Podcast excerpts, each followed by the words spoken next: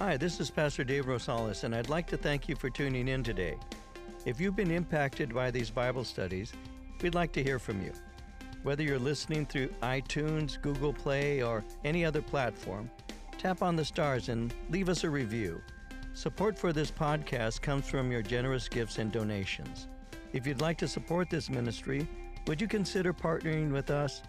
Visit our website at calvaryccv.org and click on Give. You can leave us a one time gift or set up a recurring general donation. Thank you for your support. And now let's begin today's message.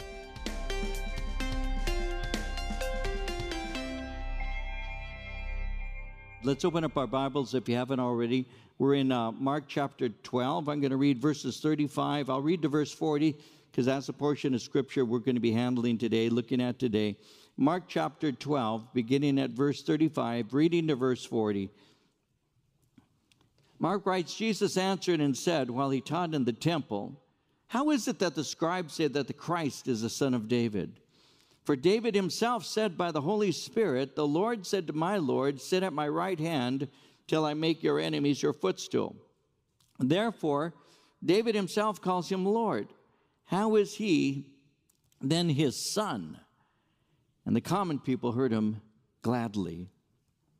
Then he said to them in his teaching, Beware of the scribes who desire to go around in long robes, love greetings in the marketplaces, the best seats in the synagogues, the best places at feasts, who devour widows' houses, and for a pretense make long prayers. These will receive greater condemnation. And so we're going to be looking at this really as two separate and yet studies that combine. But I'll be looking at the first portion of this where Jesus is speaking concerning how the scribes say that that the Christ is the son of David. We'll look at that, and then we're going to pick up in uh, verse 38 and 39 with the warning that he gives to the people who are listening to him. So let me begin with my introduction as I normally do.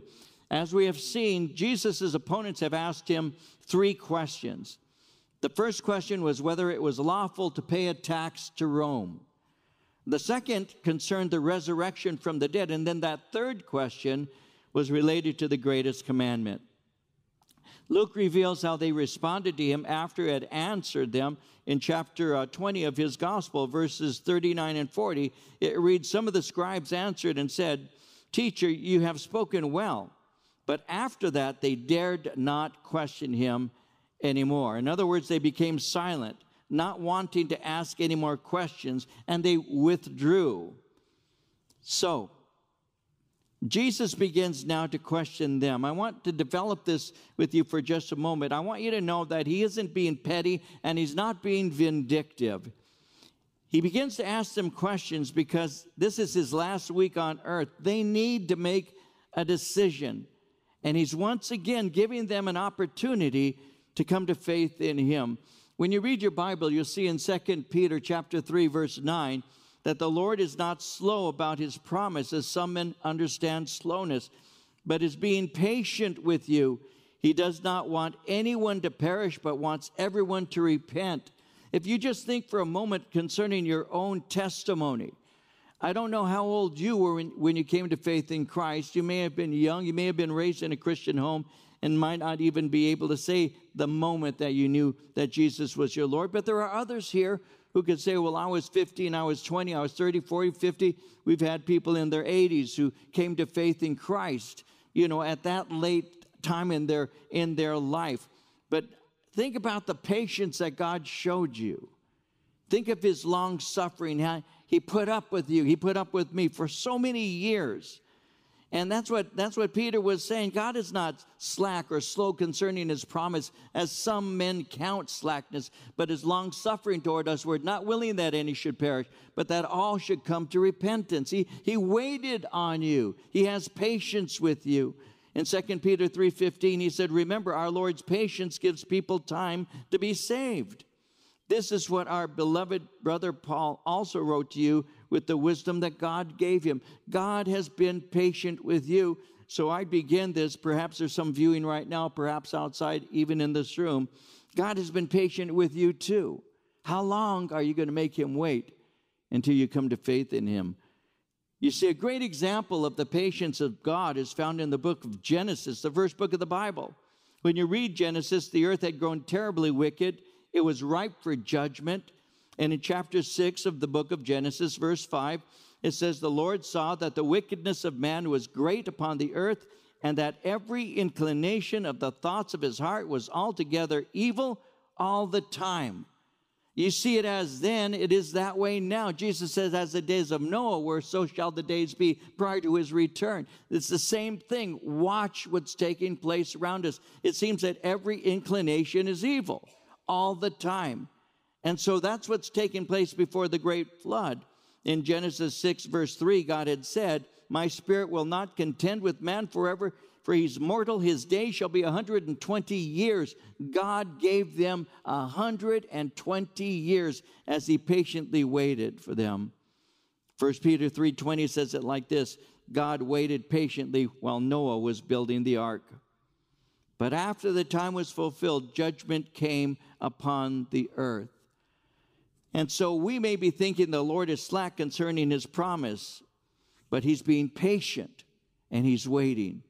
And in the case of Christ with these people, it's his last week and he's ministering to them and he's giving them further opportunity to the very end, really, to come to faith in him. And so that's what we're picking up here in this particular portion of Scripture. So notice in verse 35 how it begins by saying, Jesus answered and said, while he taught in the temple. So he's in the temple courtyard. He's instructing those who will come by and listen to what he has to say. And he now asks a question. He asks it of the religious leaders, those who are referred to as the separated one, the Pharisees. Now they were huddled off to the side. They were considering what they're going to do next. In Matthew 22 41, uh, Matthew tells us that the Pharisees were gathered together, they were huddled up. Now, Jesus had just taught that the greatest command was to love God and to love others. And he said to love God and to love the neighbor is fulfilling God's law. So now he's fulfilling the command to love by pointing them to himself. He's loving them by telling them about the truth, he's telling them about salvation.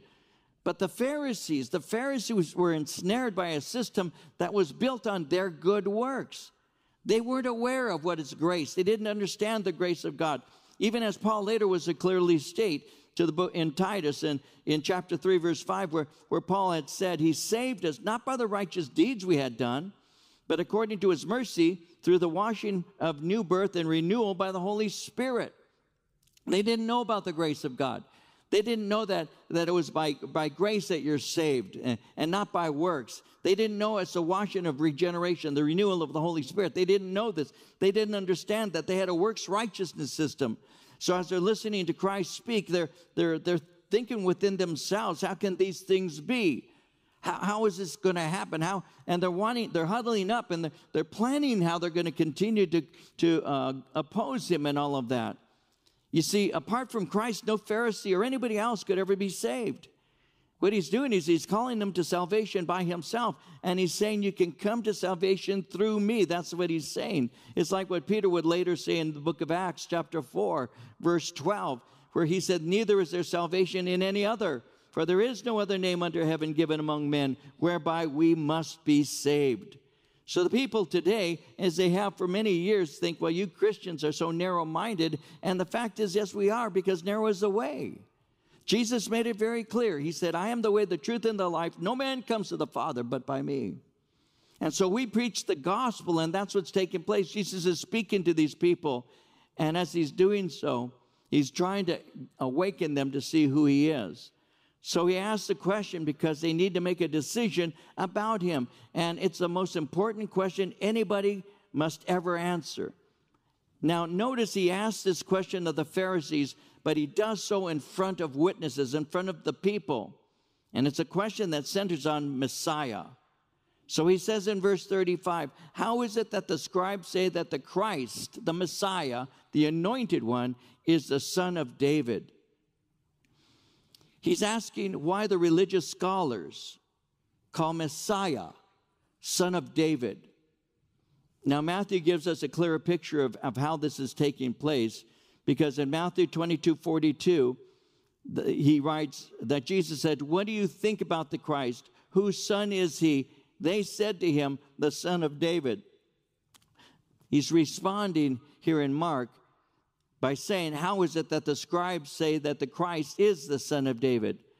Now, what he's about to do is he's about to inform them something of Messiah that they don't know. He's informing them that the Christ is not simply a man. He's informing them that Messiah is not simply a teacher. He's informing them that Messiah is not only a prophet, because Jesus was all of that. But he's not simply a man. You see, even today, many Jews believe that Messiah is simply a man. They believe that Messiah is a deliverer, like the prophet Moses. In Deuteronomy, Moses wrote in chapter 18, verse 15, The Lord your God will raise up for you a prophet like me from among you, from your brothers. It is to him you shall listen. I've been in Israel many times. Again, we are prayerfully going to go in, in March. And if you've never been, I'll take this opportunity to invite you. But we have been, no, I'm not paying, but we have We've been in Israel many times, and one of my guides uh, in our very early days uh, was an Orthodox Jewish man. His name was David. And uh, David and I had a conversation when I first began to go to Israel back in the early 80s. And I asked him, What is it that you, as an Orthodox Jew, believe about your Messiah? What do you believe about Messiah? He said, Messiah is a man. I'll never forget him saying that, like unto Moses, even as the scripture says, where Moses said, God will raise up a prophet like me. He said, We Jews, speaking of himself, perhaps speaking for other Jewish people in the Orthodox religion, he said, We believe that the Messiah is a man. That's where we differ with you Christians. So he's very open about what he, he believes, and I appreciated that very much. He says, You Christians believe that Jesus Christ is God in the flesh. We believe that's a violation of his command, where he said that you should not have an image of anything from heaven. So, in you stating that you believe that Jesus Christ is a God is a God in the flesh, we Orthodox Jews would differ with you. That belief that he has now, he still holds that belief is a belief Jesus was dealing with 2,000 years ago. Jesus is dealing with that in this question. He's asking them, How is it that the scribes say that the Christ is the son of David? And so that's the same question. You see, what concerned me when my friend David brought that up and said it that way is it gave to me insight into the vulnerability of Israel to the Antichrist, who is going to be a prophetic type figure He's going to be performing miracles and all. We've already seen this many times in Scripture. We've gone through it in some detail when we went through Revelation. He'll have his false prophet. There will be miracles that are occurring and all of that. And he's going to steal the heart of the people. You see, he's going to be regarded as a Messiah in a messianic way, and by that's going to deceive. Paul in 2 Thessalonians 2 9 and 10 says, The coming of the lawless one, which is another title of Antichrist, the coming of the lawless one will be in accordance with how Satan works. He will use all sorts of displays of power through signs and wonders that serve the lie, and all the ways that and all the ways that wickedness deceives those who are perishing. They perish because they refuse to love the truth and so be saved. So they're rejecting and will reject Messiah. Now, when Jesus is speaking here, Jesus asks again, how is it that the scribes say that the Christ is the son of David? You see, the Pharisees knew that Messiah would be from King David's line because 1,000 years earlier, God had made that promise to King David. In 2 Samuel chapter 7, verses 12 and 13 in the Old Testament, when your days are over and you rest with your fathers, I will raise up your seed to succeed you, who will come from your own body and I will establish his kingdom. He is the one who will build a house for my name, and I will establish the throne of his kingdom forever.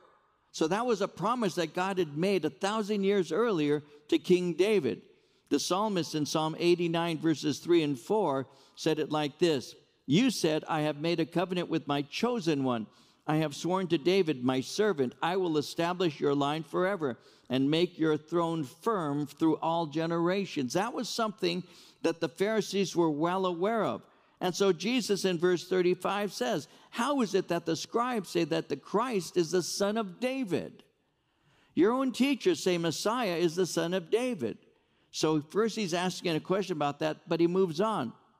You see, they, they knew that Jesus was often called son of David. We saw in chapter 10 of Mark, verses 46 and 47, how they had come to Jericho. And as he went out of Jericho with his disciples and a great multitude, blind Bartimaeus, the son of Timaeus, sat by the road begging. And when he heard that it was Jesus of Nazareth, he began to cry out and say, Jesus, son of David, have mercy on me.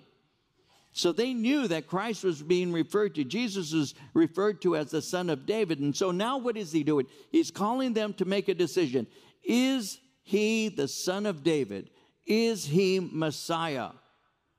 Well, he goes on in verse 36 and he says, For David himself said by the Holy Spirit, The Lord said to my Lord, Sit at my right hand till I make your enemies your footstools. Now, David, writing under the inspiration of the Holy Spirit, said that Messiah is his Lord. Now, his inspiration, and Jesus is making it very clear. Look again in verse 36. David himself said, by the Holy Spirit. Jesus is making it very, very clear that the inspiration was of the Spirit. It wasn't some opinion and it wasn't some human insight. Jesus said that when he wrote those words, that was inspired by God's Holy Spirit. So, with that said, if the Messiah is simply a man who does, if, if Messiah is simply a man, then why does David declare him to be his Lord? It, it says, The Lord said to my Lord. When you see it saying in verse 36, the Lord said to my Lord, the first time you see the word Lord there, well, that's, uh, that's uh, the divine name. That's also translated. Uh, many, we, we don't know the exact pronunciation, but they, they refer to that, those letters, as Jehovah. Speaking of Jehovah God or God Almighty. So the Lord, Jehovah, said to my, uh, my Lord, but that's in the lower case. That's not speaking of Jehovah himself, but he's speaking to my Lord. Sit at my right hand. So what he's doing here is David is speaking of Messiah but he's speaking of him as his Lord. What is this? Well, I want you to see that again. The Lord said to my Lord, Sit at my right hand till I make your enemies your footstool. What are you referring to there, David? It's a prophetic picture of the resurrection, it's a picture of Jesus and his ascension. The right hand, when he says, The Lord said to my Lord, Sit at my right hand, the right hand, you see that very often in Scripture, refers to a position a position of power and authority. It often is used to picture co equality. So it speaks of rank. Messiah is seated in the most holy place at the right hand of the Father.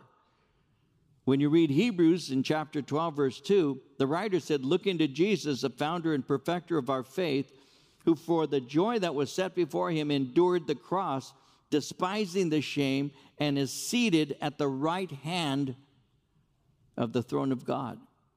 The Lord said unto my Lord, Sit here. This is speaking of the resurrection and ascension of Jesus.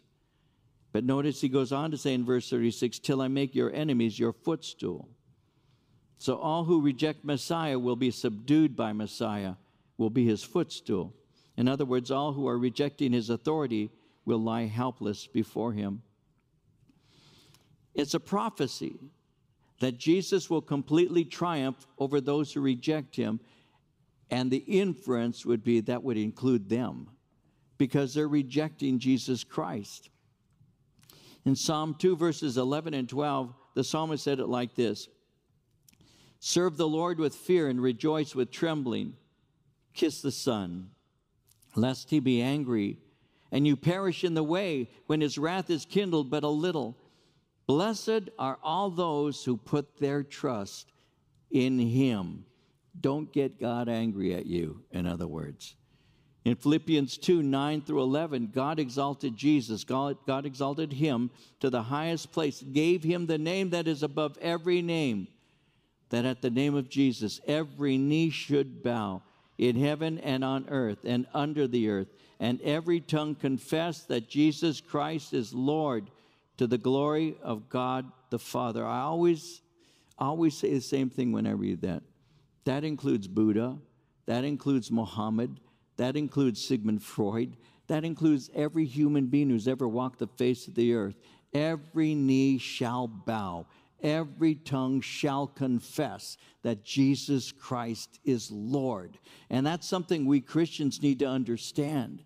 He is above all. He is everything. And to him goes all the glory. So, as he's speaking concerning this in verse 37, therefore David himself calls him Lord how is he then his son? Messiah is more than a physical descendant of David, but he's his Lord. He is David's son by human birth, but he is his Lord by divine nature. And he's saying, Whoever rejects me rejects David's Lord, who is Messiah. And as he's saying this, the people are listening. This wasn't done in a, in a quiet room where just the intellectuals were seated there with Jesus and he's explaining this. Jesus is confronting them in front of all the people. The people are listening into the conversation. You need to remember that the people that were around at that time, many of them did appreciate what Christ had to say. They were very much um, in, in favor of him. Now, the, the, the religious hypocrites, and you're going to see this in just a moment, there, there were many who looked at the, the people who were leading at that time as, as being hypocrites. They didn't like what they were doing, they didn't like the way things were going and all of that. So when Jesus is speaking and he's confronting them, well, that's just something that they would have liked to have been able to do themselves. It would be something that they would like to have been able to do if, if only they could. They didn't know how to answer them, they didn't know how to respond to them. These were people who had been under their thumb for a long time. These are people who knew their teachings but didn't regard their behavior. And so, as Jesus is speaking and he's saying that the Messiah is actually the Lord of David himself, how can you say he's a mere man when David calls him his Lord? And the people heard him gladly. They rejoiced at the things that he had to say. They responded in a way that was just a very positive way because they saw that Jesus was not just an ordinary man. They saw that Jesus Christ was, was something beyond that. The words that he spoke, no one ever spoke like that. The things that he did, no one ever did things like that the argumentation, the various times that, that these religious authorities would confront him, and not one of them could answer his questions, not one of them could ever defeat him in any kind of a debate. These people began to hear him gladly. They appreciated that. They saw things in Christ that caused them to admire him. And as Jesus was speaking there, after going through all of this, and they're witnesses of this, they say, Oh, man, this guy is something else. This one is worthy of all of our respect and all of that. They heard him gladly. And I think that we do too. When we read the Word of God and we see how He responds, when we see the promises He makes, when we read of the things that He did, we would hear Him gladly also. Oh, how we would love to be able to be seated at His feet as He spoke, those wondrous words that He spoke, to be able to hear those things from, the, from his, his own mouth, to hear the sound of His voice for those words to, to, to find a home in our heart. And that's what was going on here. They're listening and they see that these, these doctors of the law cannot understand, they cannot respond. And so the common people, the ordinary folk, heard him and they did so rejoicing. So as this takes place, he goes on, verse 38, he said to them in his teaching, Now this is in front of everybody, beware of the scribes who desire to go around in long robes love greetings in the marketplaces, the best seats in the synagogues, the best places at feasts, who devour widows' houses, and for a pretense make long prayers. Then he says, These will receive greater condemnation. Mm-mm, mm-mm, mm. That is pretty strong. So, what happens here? Let's transition for a moment here. Jesus moves from the beliefs of the scribes to their behavior. Something we need to remember, and I think this is something that is often forgotten, or perhaps many don't realize this, but belief, what you believe, always produces the way you behave. Belief produces behavior. Bad teaching produces badly lived lives. Bad teaching produces badly lived lives because what you believe is how you live.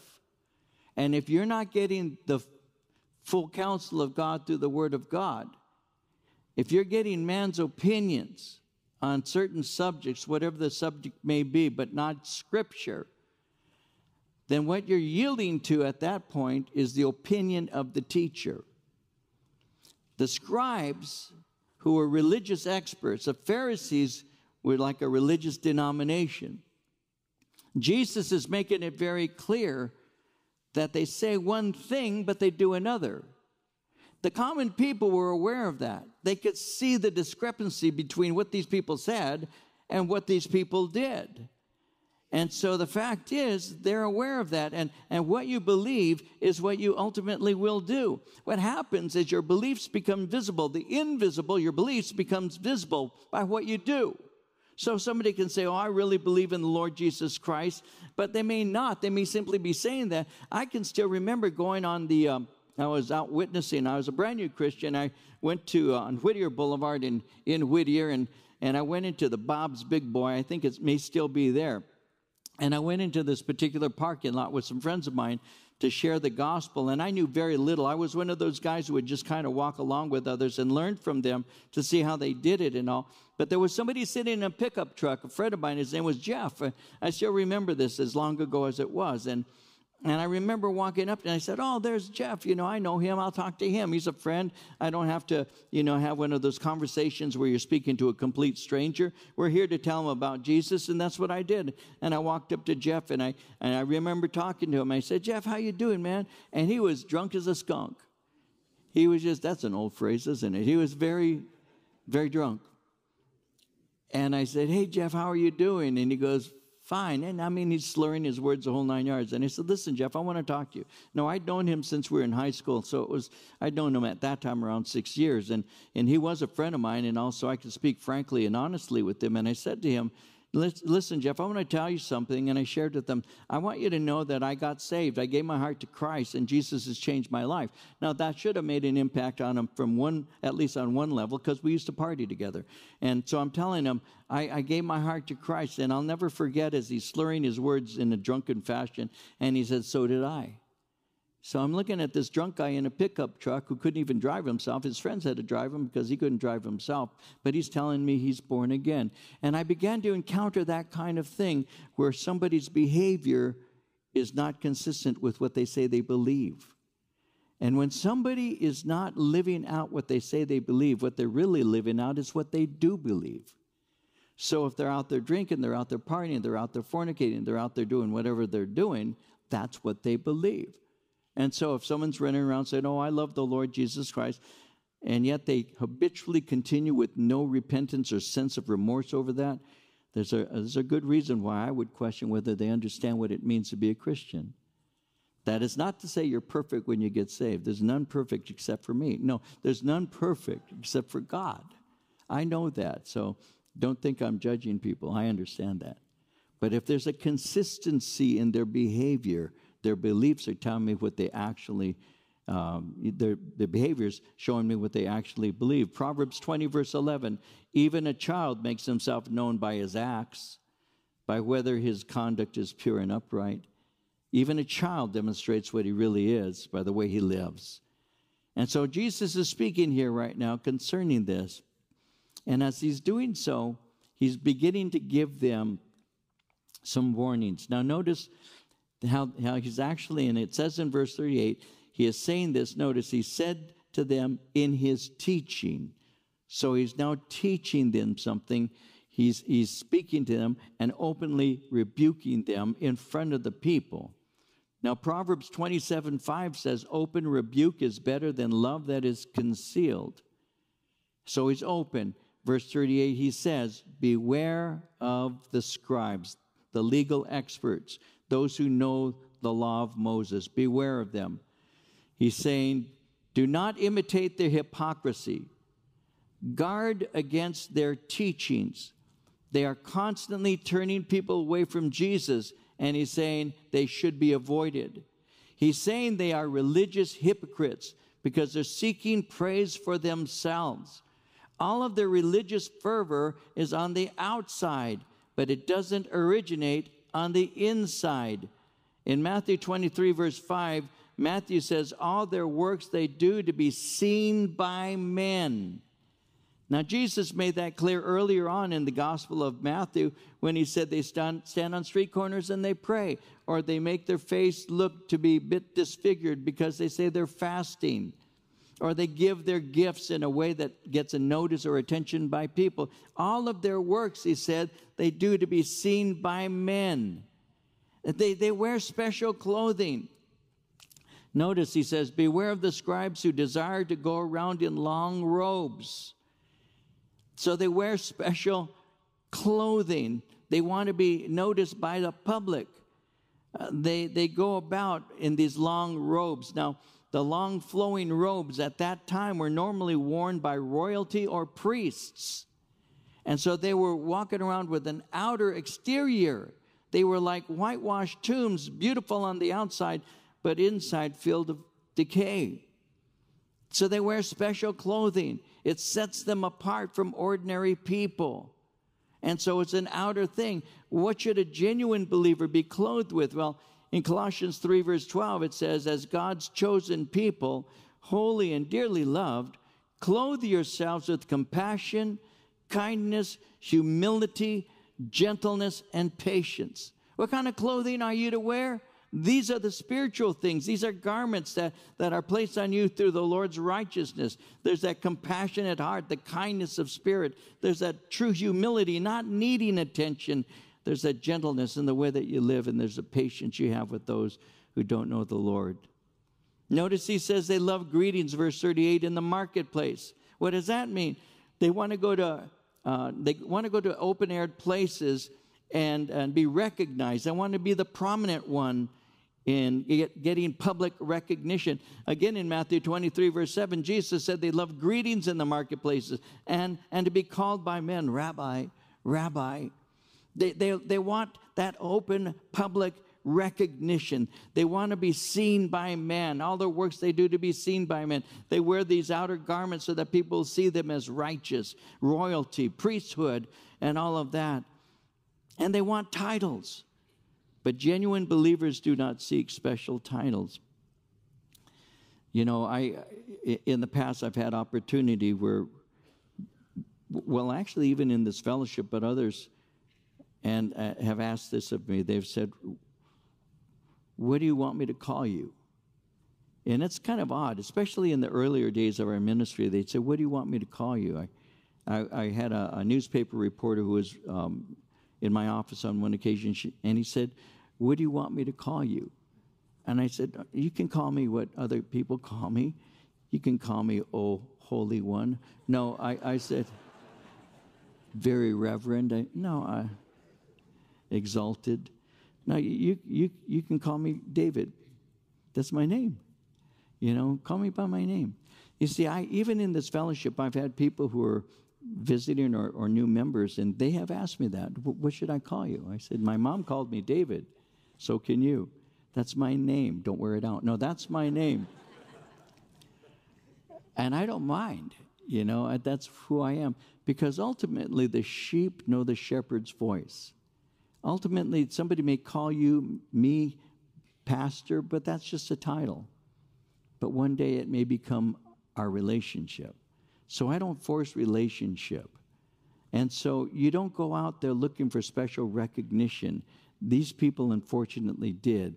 They wanted recognition for their prominence. They loved those greetings in the marketplace. They wanted to be called rabbi.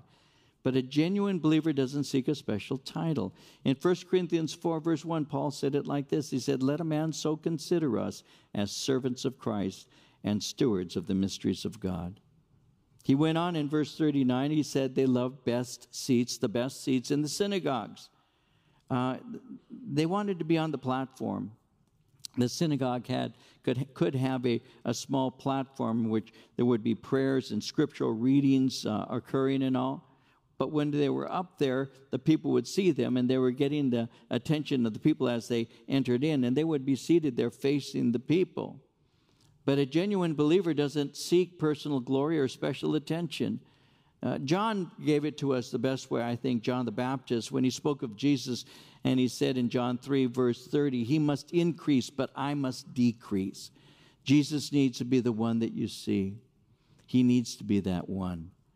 And, and me, I'll be honest with you, I'll be real with you as I say this. I've never felt comfortable with people wanting me to do certain things and, and all or to, I, am just very uncomfortable with that. And, and I, I was at a pastor's conference on one occasion and they gave us, they gave us badges, you know, and eh, this is something that maybe doesn't, maybe won't make sense to some, perhaps it will to others, I don't know. But I've always been the one that doesn't necessarily want to be known. And so, because of that, I didn't want to wear the badge. I didn't want to wear the badge because this is an unfortunate reality, even in ministry, is many people didn't know me by face or voice because there are Calvary chapels are throughout the world, but they know my name. And so when people would get to know who my name, they got to know my name. Sometimes they would treat me differently, and I didn't like that. I didn't want to be treated differently because I'm on the radio or I do this or do that. I didn't like that. I still don't. I didn't like that. So I wouldn't wear my badge. They gave me a badge, and I wouldn't put it on. So I was walking in, and you needed to have a badge to get in and out of the conference. And I still remember I was about to walk in, and this guy looks at me and he says, Where's your badge? He was a usher standing there. And he says, You know better. He told me that. He says, You know better. You're supposed to be an example. And I said, Shut up. No, I said,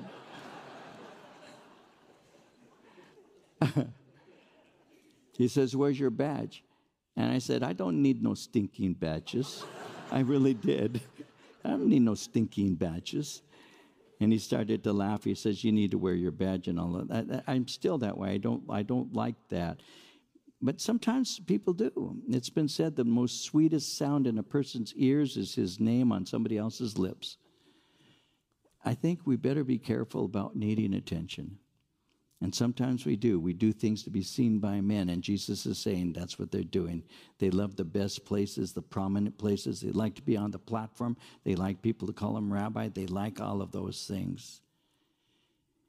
In, in Luke 14, verses 7 through 11, it says, He told a parable to those who were invited when he noted how they chose the best places, saying to them, When you're invited by anyone to a wedding feast, do not sit in the best place, lest one more honorable than you be invited by him, and he who invited you and him come and say to you, Give place to this man. And then you begin with shame to take the lowest place. But when you're invited, go and sit down in the lowest place so that when he who invited you comes, he may say to you, Friend, go up higher. Then you'll have glory in the presence of those who sit at the table with you. For whoever exalts himself will be humbled, and he who humbles himself will be exalted. Take the lower seat. And it's not just taking it because you think you're going to be exalted, but you're taking it because you're comfortable there. And that's what the Lord has taught us to do. He goes on and he says in verse 40 that they devour widows' houses and for a pretense make long prayers. They took money that should have supported the widows and their families. Isaiah 56 11 speaks in this way They are greedy dogs, they never have enough. They're shepherds who lack understanding. They all turn to their own way, each seeks his own gain. We see that, by the way, today quite often when we have people saying to us in political circles, will say to us, Oh, I understand your pain. But they really don't because they don't put they don't they don't stand in line to put gas in their own car. They're driven around everywhere. They don't pay for their own meals because our tax dollars pay for their meals. They don't pay for that first class upgrade to go and uh, you know, take a vacation and bring their whole family with them because our tax dollars pay for those things. That attitude remains to this day. It's not just a religious atti- attitude, it's a general attitude. They don't understand. And for pretense, in, a, in, the, uh, in, the, in the spiritual, the, the widow would come up and would say to the, to the rabbi, uh, Could you please pray for me? And she knew that the amount of money she gave is going to uh, guarantee the length of the prayer prayed. So she gave a small amount, it would be, God help this woman. You can go. But if she gave a large amount, he would give this long prayer for her. And she thought that by giving more money, the prayer would be more effective. And Jesus said, This is evil. This is wrong. You're taking advantage of those people and be careful with them. You see, true faith cares for those in need. In James 1:27, religion that is pure and undefiled before God the Father is this to care for orphans and widows in their distress and to keep oneself unstained from the world. Notice how he says they receive greater condemnation. Why is that? It's because they have greater responsibility. In Luke 12 48, it says, From everyone who has been given much, much will be demanded, and from the one who has been entrusted with much, much more will be asked. Greatness in the kingdom is built on service to the king. And Christians are to humbly serve the Lord and, and give Him all the glory. And that's because we're simply fulfilling what we're supposed to do. In Luke 17, 7 through 10, Jesus said, Suppose one of you has a servant plowing or looking after the sheep. Will he say to the servant when he comes in from the field, Come along now, sit down and eat? Won't he rather say, Prepare my supper, get yourself ready, wait on me while I eat and drink? After that, you may eat and drink. Will he thank the servant because he did what he was told to do? Well, so you also, when you have done everything you were told to do, should say, We are unworthy servants, we have only done our duty. The false teachers, the scribes, their attitude was so bad. And he's saying, No, Jesus would teach us, No, you're only doing what you've been saved to do. It's like, like like what Paul said when he said, All we are is servants of the king. Who is Paul? Who is Apollos? We're simply his servants. That's what we are. You see, the question is asked in Romans 11 35 Who has ever given to God that God should repay them? Has God ever called me up for advice? No. Has God ever called me for a loan? No. And so, why should I think he owes me anything? I'm a servant. I'm doing only that which I'm supposed to do. And that's what you're supposed to think like. These, these scribes, these Pharisees, the religious leaders didn't think that way. Someone said, We have merited nothing. We have not benefited God or laid Him under any obligation. If He rewards us, it will be a matter of unmerited favor. There was a man by the name of John Newton, we've heard of him. And John Newton said, I am persuaded that love and humility are the highest attainments in the school of Christ and the brightest evidences that he is indeed our master. And so when Jesus was speaking to these people, he was making it very clear beware of the scribes, beware of the religious hypocrites, beware of those who teach one thing and do another. He said, Be careful with their doctrine because the doctrine is going to create your behavior. So be discerning in the things that you believe and practice the things that are biblically sound. That's great advice then, it's great advice now. It's a great teaching from Christ then, it's a great teaching from Christ now. Know what you believe, know who you believe, and practice what you believe. And you will make a difference in the society we live in, and you will make a difference in the eternity of those you are connected to. Never forget that. If you'd like to learn more about Pastor David or Calvary Chapel Chino Valley, please visit our website at calvaryccv.org. Thanks for listening and have a great day.